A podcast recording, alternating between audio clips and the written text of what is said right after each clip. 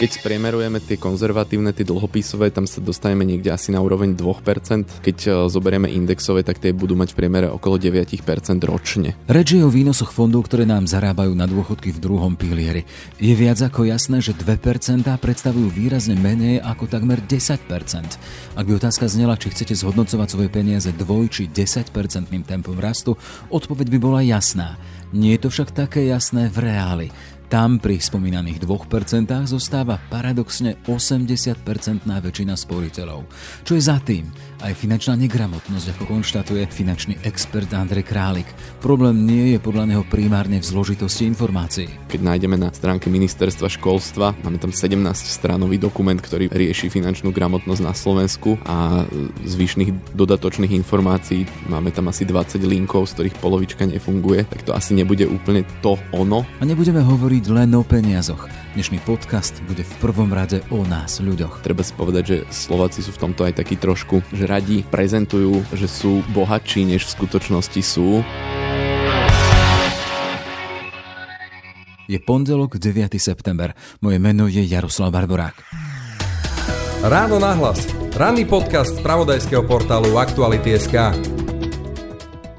Slováci sú finančne negramotní. S takýmto výsledkom vyšiel nedávny prieskum Národnej banky Slovenska, ktorá sa ich pýtala, ako narábajú so svojimi peniazmi. Iný prieskum pre spoločnosť Partners Investments, ktorý robila agentúra Focus, zase ukázal, že len necelá pecina Slovákov tuší, kam presmerovať svoje úspory, aby zarábali viac. A do tretice viceguvernér Centrálnej banky Ludovit Odor zverejnil štúdiu, podľa ktorej náš druhý dôchodkový pilier mohol za tých 15 rokov zarobiť raz toľko v porovnaní s tým, čo do ňoho ľudia vložili využili. Dnešných vyše 8 miliard dôchodkových úspor mohlo byť na úrovni 15. Má to však háčik, ak by ľudia, a v tomto prípade nie len sporiteľia, ale aj politici a správcovia, zhodnocovali tieto úspory inak. Toto všetko otvára otázku, nakoľko sme my Slováci zbehli vo financiách, v ich obracaní a čo robiť, aby sme boli zbehlejší. Téma pre finančného sprostredkovateľa Andreja Králika z Partners Group. Pekný deň prajem. Dobrý deň. Aká je vaša skúsenosť v tejto oblasti? Na dennej báze stretávate ľudí, ktorým radíte alebo si nechajú poradiť, ako so svojimi peniazmi. Sme finančne negrabotní, ak sme to počuli? Bohužiaľ môžem potvrdiť tieto výsledky, ktoré z uvedených prieskumov vyplynuli.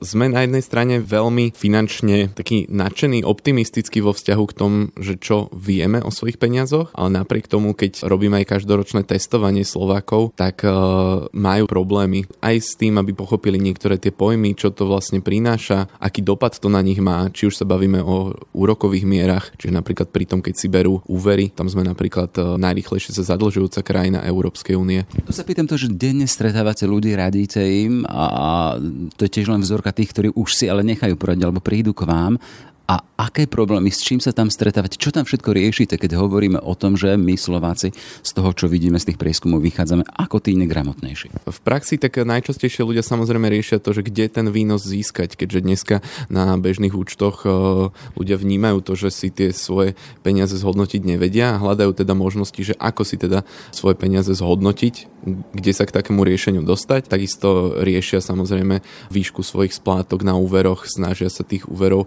postupne postupne zbavovať, ale to sú práve tí, ktorí sa teda stretnú. To znamená, dajú možnosť nahliadnúť niekomu inému do tej svojej situácie, pretože ešte stále občas e, v nás pretrváva taký ten pocit, že nechceme, aby nám niekto iný do toho teda videl, aby nám niekto iný do toho slangovo povedané kafral, takže aj s týmto uh, mám určite skúsenosti.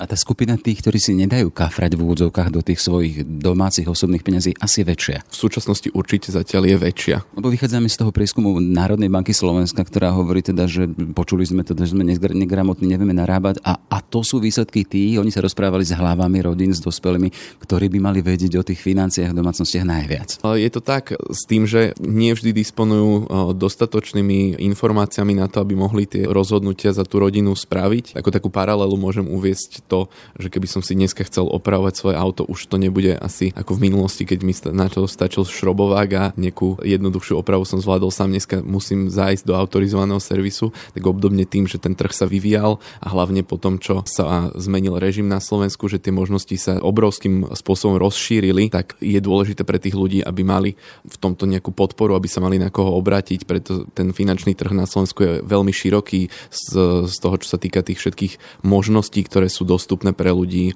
od e, poistení, pôžičiek, investícií. Každá má svoje nejaké pre, nejaké svoje proti a teda nie je to úplne v kapacitách tých ľudí, e, ak sa tomu nevenujú profesionálne, aby si tie všetky aspekty pre seba posúdili. Ešte aby sme dotvorili možno ten obraz toho Slováka vo vzťahu k financiám, tu nám môže poslúžiť aj ten citovaný príklad s tým druhým dôchodkovým pilierom.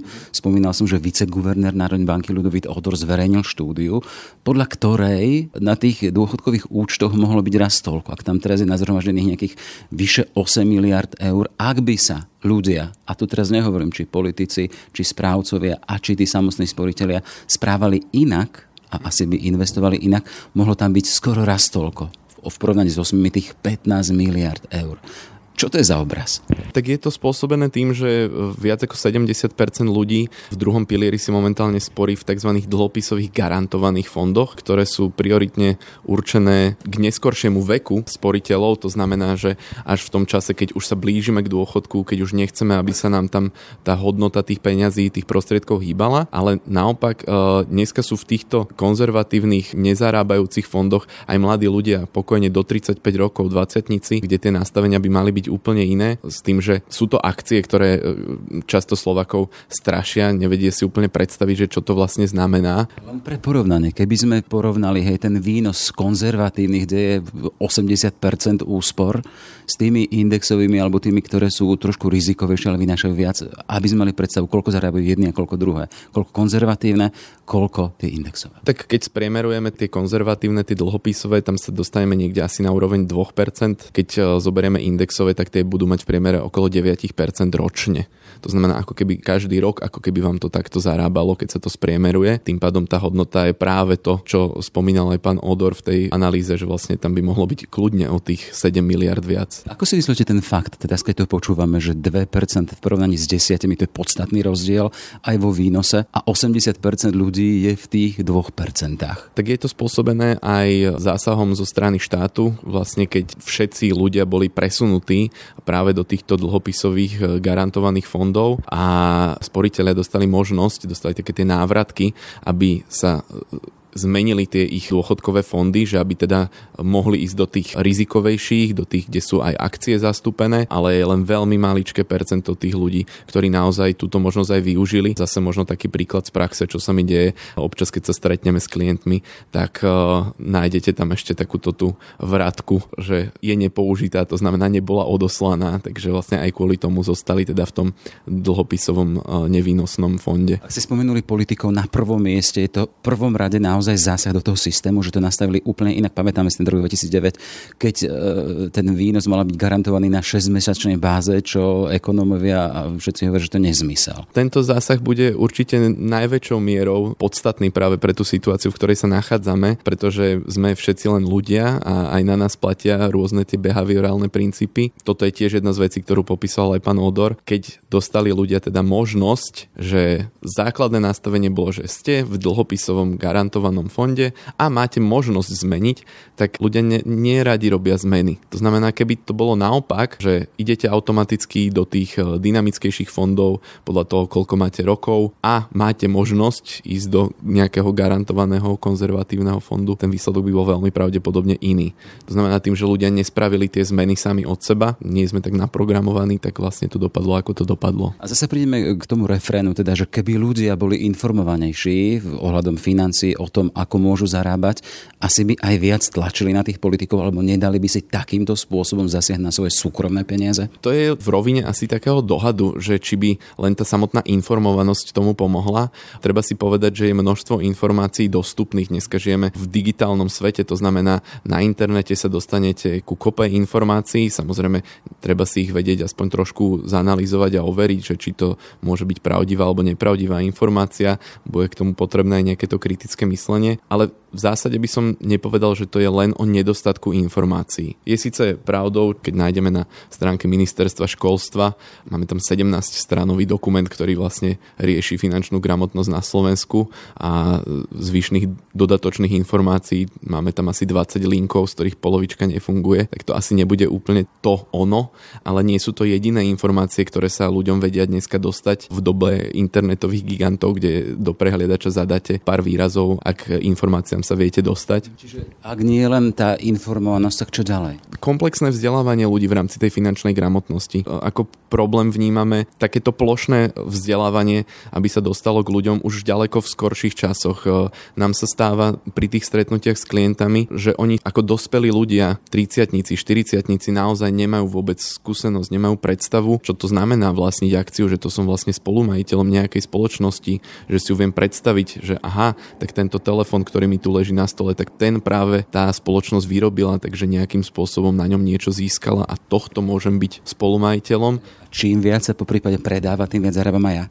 Presne tak, presne tak. Toto sú tie princípy, ktoré v konečnom dôsledku nie sú až tak zložité, sú pochopiteľné, len sa nedostávajú k ľuďom v dostatočne skorom čase. To znamená, ani na stredných školách, ani na vysokých školách nie je v dostatočnej miere zabezpečené to vzdelávanie v oblasti finančnej gramotnosti. Takže sa to rôznymi formami supluje a keďže to štát nemá úplne pod kontrolou, tak do toho e, prichádzajú aj rôzne súkromné spoločnosti. My teda v tomto nie sme výnimkou, ale otázka je vlastne potom, aká informácia informácia sa k tým konečným, nazvime ich spotrebiteľom, dostane, že vlastne aké informácie tým pádom dostanú. Čím všetkým vy si ste si museli prejsť, aby ste mohli podávať e, informácie, za ktorými si stojíte a ktorým ľudia môžu dôverovať? Tak ja osobne e, som musel prejsť okrem teda povinných povolení, ktoré mám od Národnej banky v tých sektoroch, v ktorých ľuďom viem sprostredkovať zmluvy, tak som musel prejsť aj našimi internými certifikáciami, ktoré máme ako spoločnosť nastavená, plus e, neustále vzdelávanie, pretože tak ako každá práca, je to dynamické odvetvie, neustále sa objavujú nové technológie, napríklad v poslednej dobe u nás na Slovensku tiež začína rezonovať fenomén ETF, to znamená, to sú fondy, ktoré sú oslobodené vďaka našej právnej úprave od dane, takže aj na túto tému sa ľudia začínajú pýtať. E, samozrejme, že ich to zaujíma, že ako sa s týmto dá operovať, čo s tým, takže je tam kontinuálne to vzdelávanie. Pýtam sa na to preto, lebo ten obraz vo verejnosti predsa len, že á, finančný sprostredkovateľ chce mi niečo natlačiť, chce mi priniesť nejaký produkt, ale za ktorý bude chcieť aj peniaze vo forme možno ďalších poistiek. Ako reagujete na to? Je logické, že nikto nepracuje zadarmo, to znamená my ako sprostredkovateľia, aj keď teda ľudia nás občas volajú finanční poradcovia, ale podľa nejakej tej zákonnej úpravy to nebude správne. My sme teda sprostredkovateľia a sme odmeňovaní práve napríklad aj z tých poplatkov, ktoré sú spojené s tými jednotlivými produktami, ale teda je úlohou samozrejme nás aj ukázať tým klientom, že aká je tá nákladovosť, čo vlastne platím, koľko za to zaplatím a koľko z toho môžem dostať. To znamená, že aby tí ľudia mali predstavu, že dobre, nie je to zadarmo, lebo keby to bolo zadarmo, tak je otázka vlastne, že čo to teda vlastne môže priniesť. Často sa tak vravieva, že čo je zadarmo, to nemôže byť dobré. Ja s tým mm, aj celkom súhlasím, ale je to teda samozrejme o tom, že aby to prinieslo adekvátnu hodnotu. To znamená, že dneska, keby som dal taký jednoduchý príklad, existuje možnosť ako mať zadarmo peniaze na bežnom účte v banke. Nebudem teda hovoriť nejaké konkrétnosti, ale, ale je to možné, s tým, že ak by som v roku 2010 ich tam dal, že dám tam 1000 eur, tak v dnešnej dobe vďaka tomuto zadarmo mám z nich asi 860 eur kvôli inflácii, hej, že o ktoré som prišiel, čiže o 140 eur. Naproti tomu mohol som si 1000 eur zainvestovať už v tej dobe napríklad aj do spomínaných ETF, no a teda dneska by som mal 1860 eur. Keď by som s tým zaratal poplatok, ktorý by bol dajme tomu nejaké 3% na začiatku z tej vloženej sumy, tak je to nejakých 30 eur, takže 1830 eur. Tak otázka že či to je teda tak naozaj drahé. No sú to v každom prípade zaujímavé informácie, keď to človek prepočíta, tak by som bol v pluse podstatne podobne. Ale vrátim sa k tomu prieskumu, ktorý som uvádzal na začiatku aj pre vašu skupinu, pre Partners Investments a tam vychádza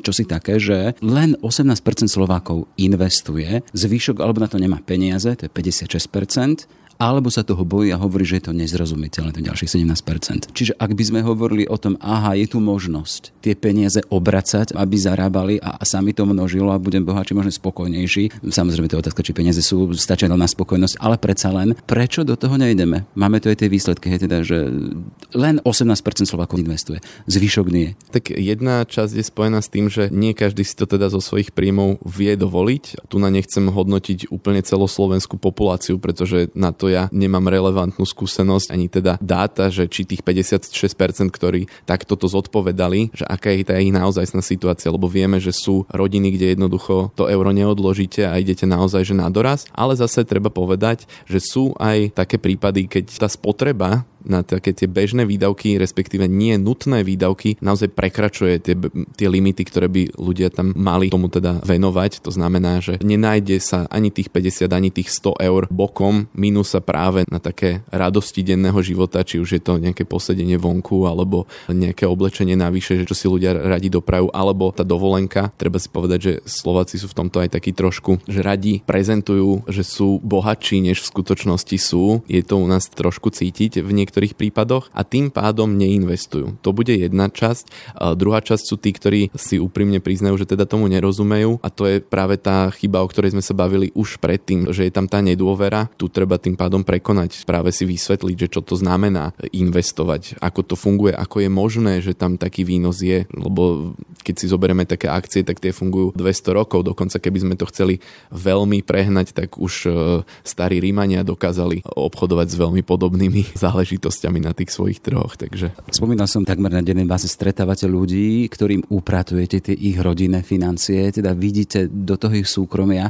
Z tej skúsenosti ste spomínali, že niektorí sa radi ukazujú, niektorí na to nemajú, ale taký ten hlavný refrenový obraz, ako vychádza. Vždy sa nájdú nejaké peniaze voľné, ktoré sa dajú nejakým spôsobom potom ďalej točiť. Hovoríme o rodinách. No zatiaľ mi to vychádza, že úplne v každej jednej takejto, či už rodine alebo s jednotlivcom, s ktorým som sa stretol, tak sme niečo vytvoriť vedeli.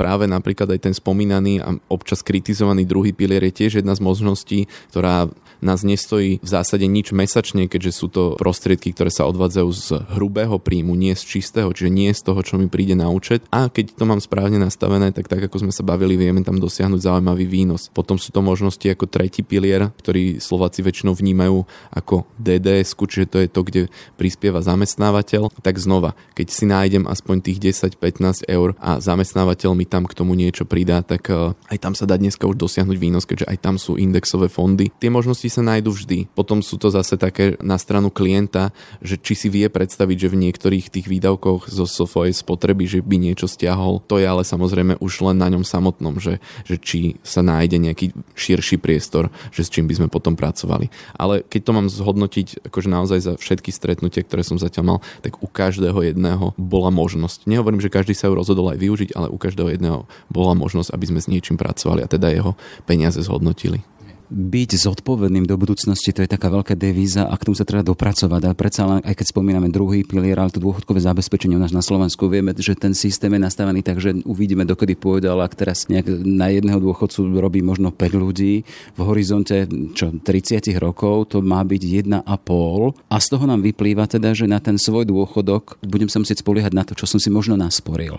Akým spôsobom byť zodpovedný sám k sebe, ak hovoríme aj o tomto investovaní. Je to argument preto, aby sme čo s tým robili? Jednoznačne. Nás e, čaká v tomto veľké vytriezvenie. Je to spôsobené aj tým, že demografiu nevieme oklamať. Jednoducho pôjdu silné ročníky, že keď máme naozaj veľkú časť populácie, pôjdu do dôchodku a na ich dôchodky podľa našeho systému budú tým pádom pracovať tie ročníky, kde je tých ľudí ďaleko menej. To matematicky nám nemôže výjsť, že by také dôchodky mohli zostať. Takisto nedávne ústavné zastropovanie dôchodkového veku nám v tomto nepomohlo. Tam keby sme si prečítali dôvodovú správu a takisto správu o dôsledkoch, tak by sme zistili, že už pri samotnom tomto návrhu sa počítalo s tým teda, že štátne dôchodky poklesnú. Čiže bude to v rukách nás samotných, aby sme na svojich dôchodkoch pracovali. A čo sa týka toho, že ako byť zodpovedný voči sebe alebo teda voči tomu svojmu budúcemu ja, na také porovnanie, že ak by som chcel mať na svojom dôchodku rentu aspoň 500 eur navyše oproti tomu štátnemu dôchodku, dôchodku, budem na to potrebovať niekde okolo 100 tisíc eur. Ako takých 100 tisíc eur ale môžem vytvoriť, lebo to je pre mnohých ľudí nepredstaviteľná čiastka, ale pre dnešného 25-ročného človeka, tu k jeho 65-ke, znamená 50 eur mesačne. Naopak, keby som si povedal, že hm, dneska to nedávam, dneska si to ešte odkladať nechcem, budem na tom pracovať neskôr, tak pre 45-ročného človeka vytvoriť 100 tisícovú čiastku už znamená 216 eur mesačne, z ktorých by teda tých 100 tisíc dokázal. Bavíme sa samozrejme, že s investíciou, nie odkladaním na bežnom účte. Čiže to je otázka rozhodnosti, teda čím skôr začnem so sporením napríklad na ten môj dôchodok, tým to bude menej bolestivé. Jednoznačne. A hlavne viem si to tým pádom potom do budúcna aj určiť. U nás e, ľudia si nevedia úplne predstaviť také tie možnosti toho, že ten švajčiarsky dôchodok alebo ako to funguje a že môže si to niekto užívať, ale keď si zoberieme tie západné krajiny, tak tie ich dôchodky to sú vlastne renty, čiže e, sú to prostriedky, ktoré si oni vytvorili sami práve pomocou tých penzijných schém, investovaním a nie sú to teda štátne vyplácané dôchodky. Tie im samozrejme chodia tiež, ale v ďaleko menšej miere. Sú výsledkom teda toho osobného zodpovedného prístupu, že si časť svojich prostriedkov odkladali na svoje účty. Len na záver, začínali sme tým teda, že z tých prieskumov vychádza, že sme dosť negramotní ako Slováci, čo sa týka práve prístupu k financiám.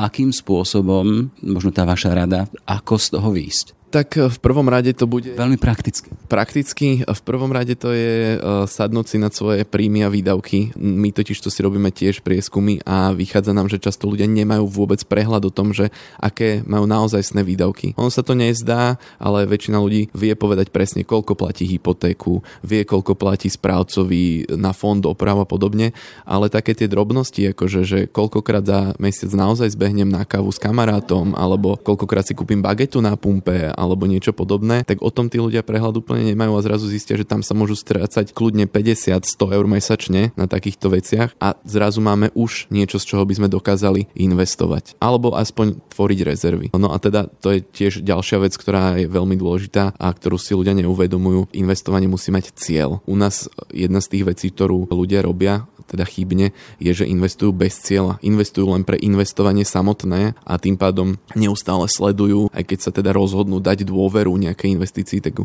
sledujú pomaly na dennej báze, avšak e, štandardne taká nejaká akciová investícia, tak tam musí mať priestor od vás kľudne 10-15 rokov, takže to nemá zmysel ju vyhodnocovať po dvoch rokoch. Máte nádej, takú optimistický pohľad do budúcnosti, že to bude s nami lepšie? Alebo inak povedané, tešíte sa na to teda, že tá vaša práca, to vaše poradcovstvo a sprostredkovateľstvo bude mať budúcnosť na Slovensku? Jednoznačne. Vidíme to na výsledkoch našich klientov, ako sa im darí. My si tie portfólia pozeráme, samozrejme tým, že sme už na trhu dlhšiu dobu, tak vieme aj vyhodnotiť, že keď sme sa pred 12 rokmi s niekým stretli, tak či si reálne dokázal splniť tie svoje ciele. Čiže z tohto to vnímame, že áno, že naozaj to investovanie funguje aj v slovenských podmienkach a vychádza nám to, že skôr či neskôr sa Slováci v rámci toho investovania dostanú k tým západným krajinám, nám, bude sa im to páčiť, e, budú s tým ďaleko viacej uzrozumení. Otázka je, kto všetko nám v tomto pomôže, to znamená, že aký postoj k tomu záujmu napríklad zákonodarcovia, možno ďalšie spoločnosti, možno školy, robíme rôzne projekty, takže ja som v tomto veľmi optimistický. Čiže projekt finančnej gramotnosti a väčšej finančnej gramotnosti pre Slovákov to nie je len záležitosť obyčajných ľudí a sporiteľov, ale by sme prišli až tým politikom, ktorí majú robiť tie pravidla, nastavovať systém. Tak v jednoduchosti určite áno. Myslím si, že tam uh, tiež treba veľkú časť práce spraviť. Toľko teda Andrej Králik zo spoločnosti Partners Group. Ešte pekný deň prajem. Ďakujem veľmi pekne. Pekný deň. Ráno nahlas. Ranný podcast z pravodajského portálu Aktuality.sk. Sme v závere. Pekný deň a možno očistený aj od ilúzie vlastnej finančnej geniality, ktorá môže byť začiatkom zmeny k lepšiemu. Praje Jaroslav Barborák. Všetky podcasty z pravodajského portálu Aktuality.sk nájdete na Spotify a v ďalších podcastových aplikáciách.